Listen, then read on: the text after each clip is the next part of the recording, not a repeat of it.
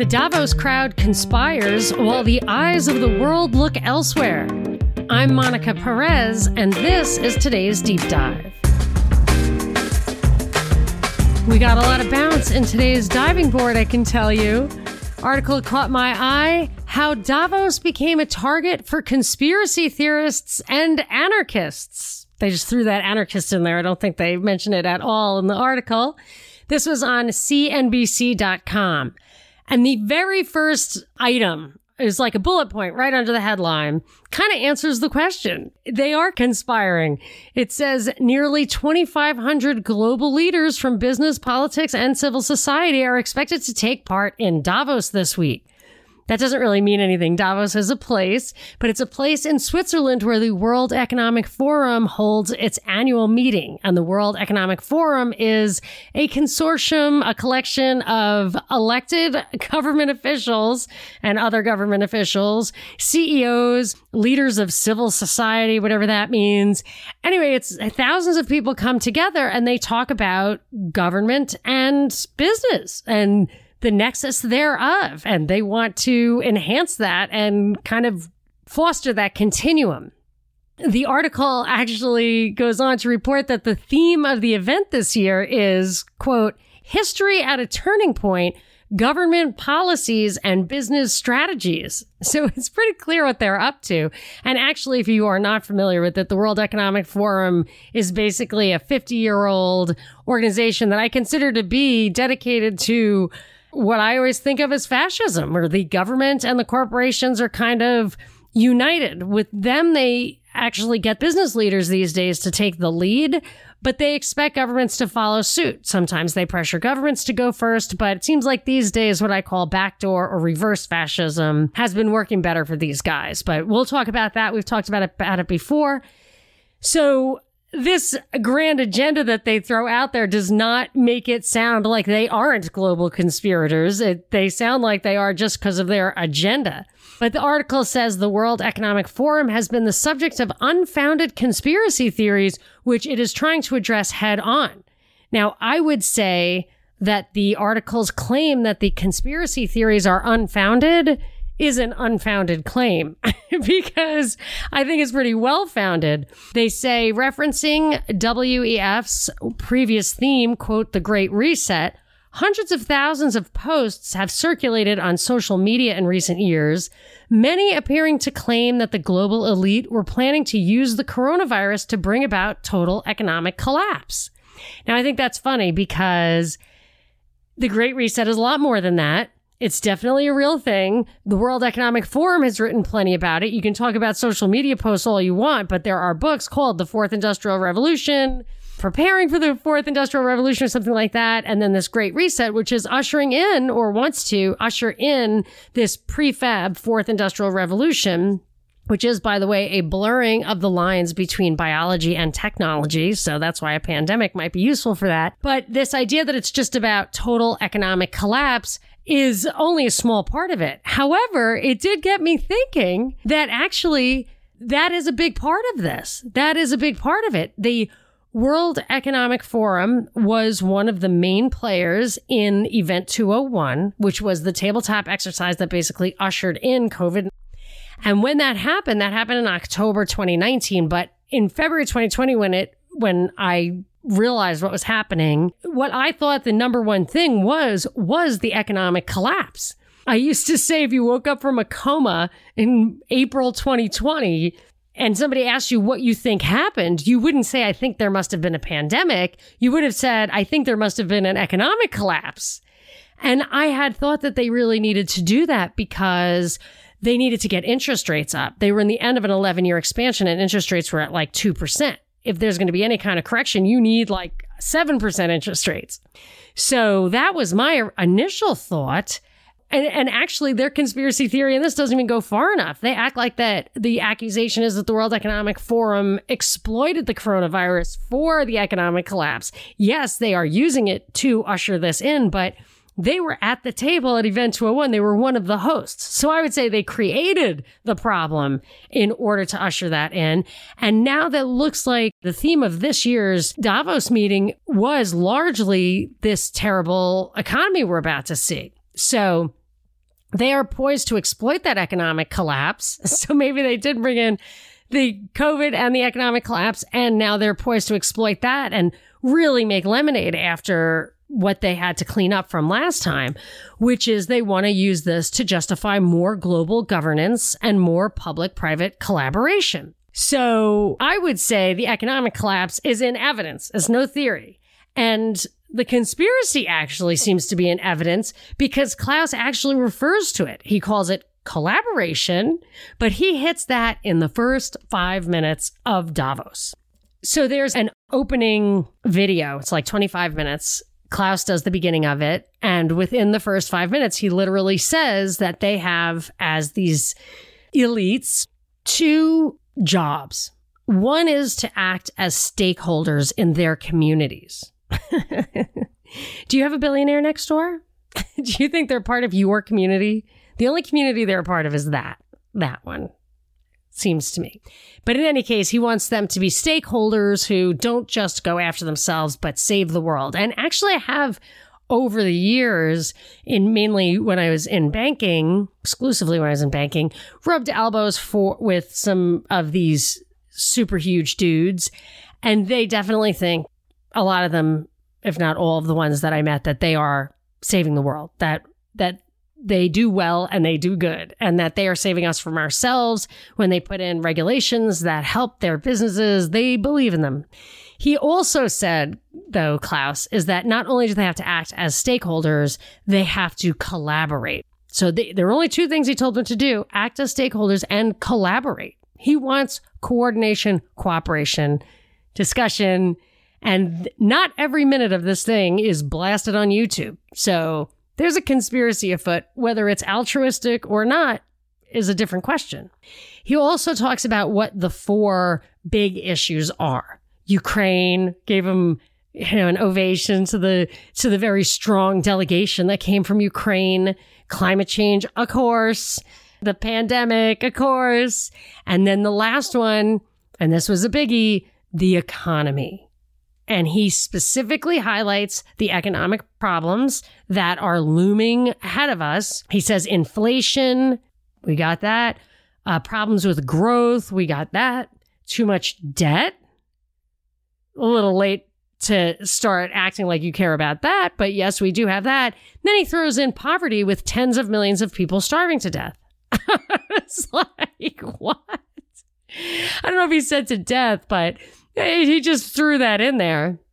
But that was uh, definitely deliberate. They are really focused on fear. So they are not only focused on fear as a metaphysical control mechanism to get us to comply, but they actually are in the business, these big shots, certainly to the extent they exploit government, they are in the business of providing fiscal and physical security. So they need to create a market for that. They need you to be worried that you're not going to be able to feed yourself and they need you to worry about danger. Sometimes they focus on one, sometimes they focus on the other. I always thought that kind of defined the left and the right before we got this new identity politics on both sides. But when it was more like an economic thing, the left feared fiscal insecurity and the right feared physical insecurity. So they take that fear both to get you into an agitated state, but also to actually sell you what they're selling. And the introductory video this year, it was, I don't know if it was five minutes or what. It's all the stuff's in the show notes. Holy cow. It was the first minute and a half was just us. It was like watching that movie. Was it Fifth Element? Uh, I think it was Fifth Element with Bruce Willis and I don't think it was Daryl Hannah. I don't know, but she like wants to learn everything there is to learn about the world. So she just goes to Wikipedia or something and reads the whole thing from beginning to end. And when she gets to war, she's just like covered in tears. I mean, this is what this was like. It was just a series of atrocity propaganda, like for the first minute and a half. And then the end was like the second half was birds flying and the sun rising and all this kind of everything's great. People are holding hands. So they have to convince you that this is the problem. And either they're going to do that by just scaring you or they're going to do it by actually making that problem happen. And I think we've seen both of those kind of scenarios like 9 11 and the pandemic, like you know, these are things that are really happening. But like one time recently, or maybe last year, a couple of years ago, Klaus said, there's a cyber attack that's going to just blow your shoes off.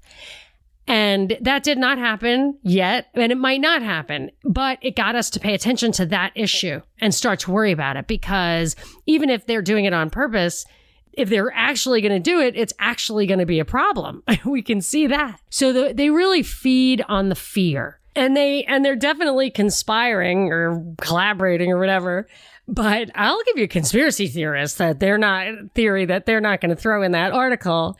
And that's it. That I actually think that there's a chance that it's no coincidence that the world's eyes are focused squarely on Texas right now instead of Switzerland because we should be swarming everything coming out of Davos. And my guess is that nine out of 10 of the alternative media coverage right now is on gun control or the many things that are coming out of Texas right now.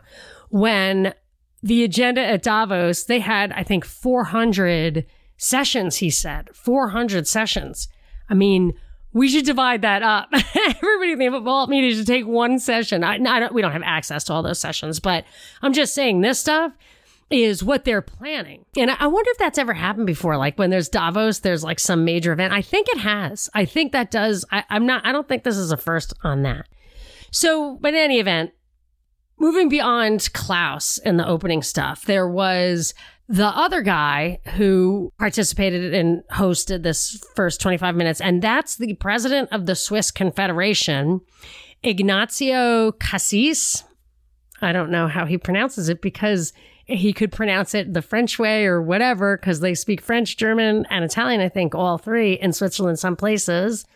C A S S I S is his name, Ignazio. Ignazio. Okay. So he had much more interesting stuff to say, though, I have to say. He, first of all, I was shocked to hear them say that Switzerland came out against the Ukraine war and that they had joined in the sanctions or calling for sanctions. And I thought immediately Switzerland is neutral, right? Shouldn't that not be something that they opine on at all?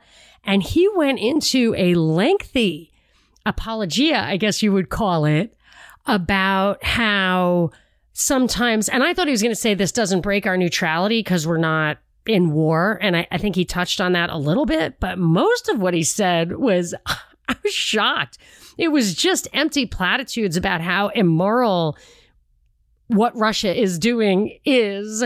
And uh, just going on and on about how like good people can't stand by. And even if you have a neutral stance, you can't be strictly committed to a policy that is an abomination, basically.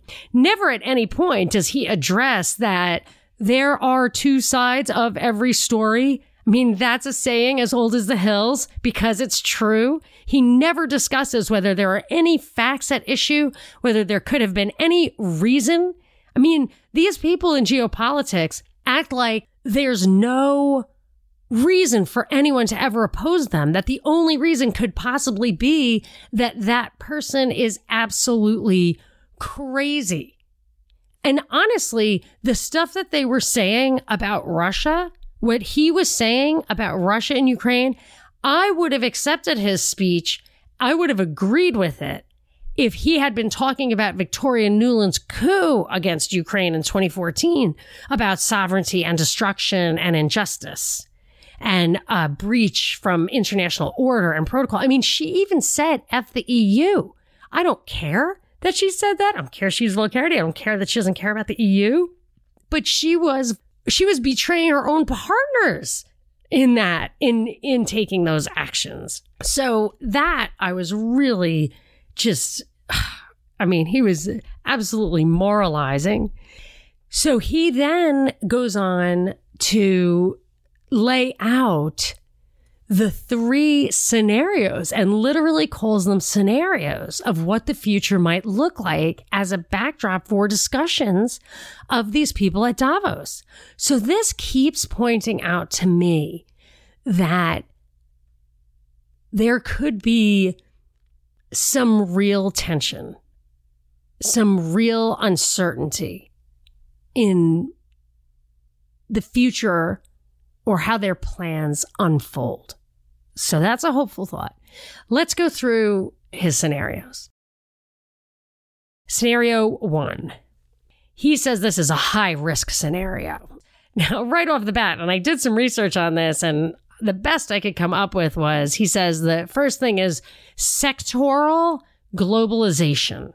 And the only thing I could find to really explain what sectoral globalization could be is that you build up sectors within your economy, some of which are more globalized than others, or some of them are poised to plug into globalization later but aren't there yet. That's the only place I've seen this kind of term used and never really exactly as he used it. But he explains the scenario as forming blocks forming separate economic areas, closed regional networks. He says this will lead to polarization, maybe multipolarization. He says it leads to hegemonic politics. Hegemon is like a regional dominating power, like the US is the hegemon of the Western Hemisphere, and Germany is probably the hegemon of Europe, which is why England doesn't like them so much historically. I think Russia would be a natural hegemon of Eurasia if such a thing were possible. Maybe Saudi Arabia wants to be the hegemon in the Middle East. So uh, he goes on to say there would be cold wars over trade. As a matter of fact, that's exactly what I said that it was going to, that what looks like why would provoke Russia could be a, a cold war like that over trade. That's really funny. I mean, I've seen uh, other parallels in what I'm about to tell you, but I, I missed that one in, in what I had begun to kind of formulate as my working theory this year, maybe since the beginning of this year, I've seen this unfold. He said it would be a, a weakening global regulatory system, and this all would feed into a serious threat to prosperity. So their contention is that global trade is essential for prosperity as if, and they talk about efficiencies as if there's just uh, incomparable efficiencies in in that division of labor comparative advantage also competitive advantage. And i learned all that in economics and i'm don't totally quibble with the theory but i think now that we have batch factories that you can really make small batches of a lot a lot of stuff. And i think about like what producing what needs to be global. I, I got a bag of shrimp one time from china it was frozen.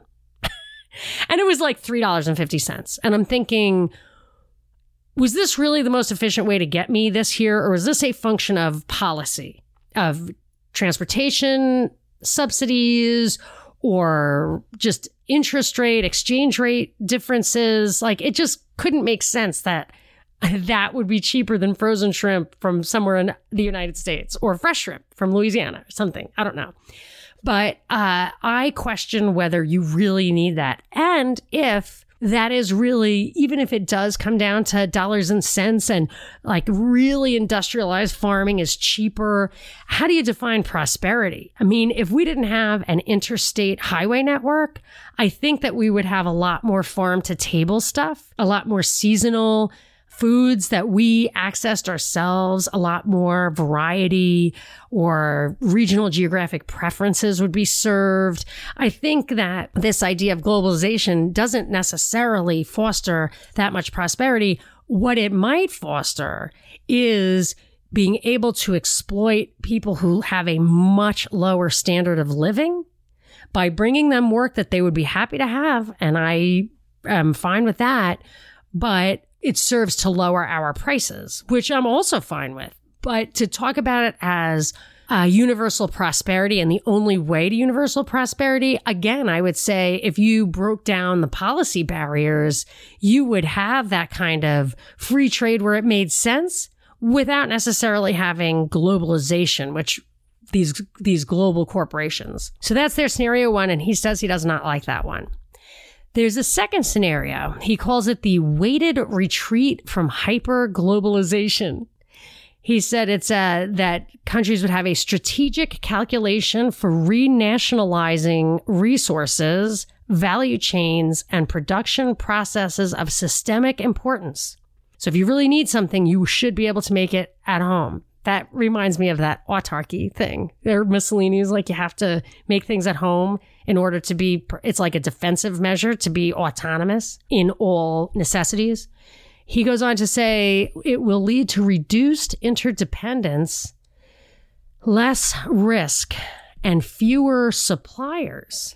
So I never like the fewer suppliers thing. I always think that's what they want because they're the few suppliers. And that's what I, I'm always a little worried about that. But this scenario is, seems like what I'm actually seeing or what we saw in that Rand Corporation document where that was like paid for by the US Army. I think it was from last week's deep dive, maybe May 20th, 2022's deep dive. And they talked about how we would corral Russia into areas that we had a competitive advantage or provoke them into taking action in Ukraine to get them to spend their money and divert their resources and and pivot to us. So this alone makes me think that possibly what the US is doing is more scenario two, but maybe what the World Economic Forum wants is something a little different, which I'll tell you in scenario three. But he says that this is also a risk, that there's a trade off of higher product prices, since this targeted refocusing inevitably brings efficiency losses. But it could be a transitional solution. He'll accept it. So I could see it bringing efficiency losses in that if if it's really what I thought it was, which was, or I speculate is possible, that there's energy that the fossil fuel stuff that the reason we've really hit the climate change thing so hard and hit fossil fuels so hard is that we want to take away that power from the Middle East and Russia and China. And if you are going to abandon fossil fuels, that would bring efficiency losses. And that is a regional thing that requires probably globalization. Although we have oil too. I think we're energy independent at the moment. I don't know how long that will last. I'm not sure about like supplies and stuff, but oil is its own animal. It's really that could potentially be the source of all surplus wealth in the 20th century. I don't know. I'd have to look into that, but it'd be worth looking into, let's say. So he doesn't want that. He says, this guy, I wonder if the Italians go with Nacho. Let's call him Nacho. Okay. Nacho says uh, he wants this third scenario. He wants stronger targeted multilateralism. A renewed focus on core tasks is the way to get past the dashed hopes that resulted from COVID 19.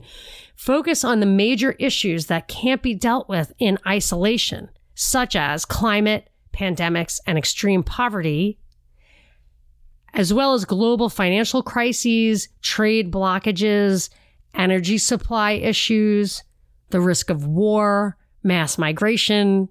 He actually hit more than I normally hit. But I noticed, and I'll always refer you to report from Iron Mountain for that. They state outright focus on issues that are that cross borders. Focus on stuff that require international coordination for a central solution, or at least create those problems or def- frame problems like that. Like extreme poverty does is not a global. I mean, it, it's something that we should care about, but I would say it's more of a function of the of these guys controlling everything than free markets.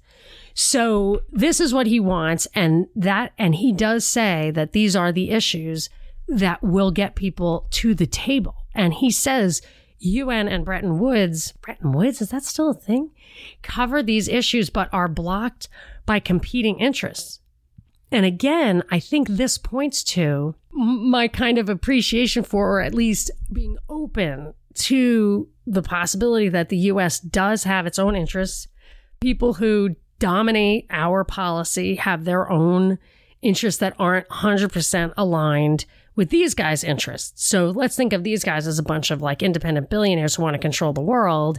And then you have like the US Army and they have the Rand Corporation and whoever controls that wants more of the pie for themselves. So that could be where the issue is.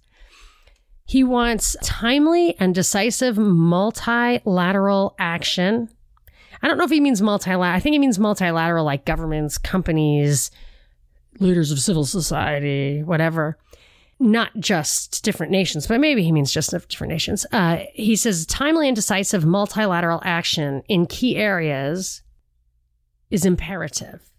Rules and reforms are needed to ensure, listen to this, well established and bindingly accepted political coordination that is up to meeting these new challenges. So I guess he's trying to say it's nation states, but bindingly accepted political coordination up to meeting these these new challenges. They're not new, but the challenges such as climate, pandemics, poverty, global financial crises, trade blockages, ener- energy supply, risk of war, mass migration, all of those things he's saying cannot be dealt with in isolation. So they're calling for world government. They call it global governance. because that's fooling everyone. But here's the thing that really tweaked me.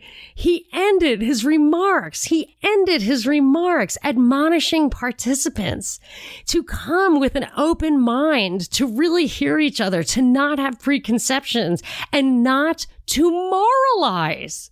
Now, this was translated, but I think he was using that word, not to moralize. This is a guy who just said that, that he oversaw the betrayal of Swiss neutrality and his, his reasons were hundred percent moralizing. It was crazy. So here he says that just, oh, burns me up.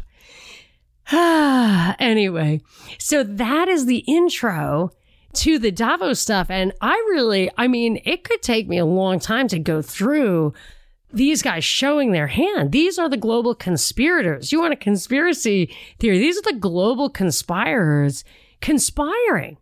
And I think I want to just really hit a lot of these topics. There are a couple of them, something called geoeconomics. I want to hit that. I want to hit this idea they have that anti-globalism is why we need more globalism, globalism or global governance. There's so many topics that they cover that really illuminate what's going on and how to think about some of these events that seem so one off. So in my in the end when I'm thinking about this, I really think that these evil overlords and their sinister plots are descending over the western world. I mean, we can see the stuff they say, they do they do get their way sometimes, but the fact that they do have competitors on the world stage, and it does seem more and more like that, adds an element of chaos to the mix that I think really calls into question how closely the final picture will look like the one they are trying to paint. So that could make all the difference in the world. So if you're, if you, if you think about how you extrapolate things, if you make like a financial model, an Excel spreadsheet or whatever, if you get one like critical variable a teeny bit off in the beginning and it compounds over time, it takes you in a different direction, your final picture could be very far off what your goal was. So I think any chaos injected into these guys' planning is hopeful. And the fact that they're still scenarioing out stuff I hate and love that expression at the same time. Uh, to me means that they there is some chaos. There is a ghost in the machine and and they're just trying to get it out. So that's excellent, I think. And something else that's excellent is that I got an email from Ismcant and he wants to piggyback another prop report meetup off a Robbie the Fire event. So if you went to the last one, he says this isn't going to have a slideshow, whatever that means, because I wasn't at the last one. He said it's just going to be a podcast and stand up. Robbie and Chris Vega are murderers behind a microphone. So it is a guaranteed blast. It's on Sunday, July 17th, same place it was before, Fayetteville, Georgia. I'm going to put the link in the show notes. I don't know if you can get the show notes from all the podcasting platforms, but you can get it at thepropreport.com if you look at this show on thepropreport.com. Uh, also, I am trying to get a regular schedule that you can predict and that I can deliver on. So I think maybe I'm going to post 5 a.m. Eastern on Mondays, Wednesdays, and Fridays. I'll try to put up always a conversation. Maybe, maybe I'll call it the buddy dive, buddy dive. And uh, also two deep dives a week is my goal. And I really try to get something up every Monday, Wednesday, Friday, 5 a.m. That way I don't have to try to make them short because obviously they're not meant to be short. and if you enjoyed this show, please share it on social media or with someone you think would also enjoy it. And feel free to tweet at me at Monica Perez Show.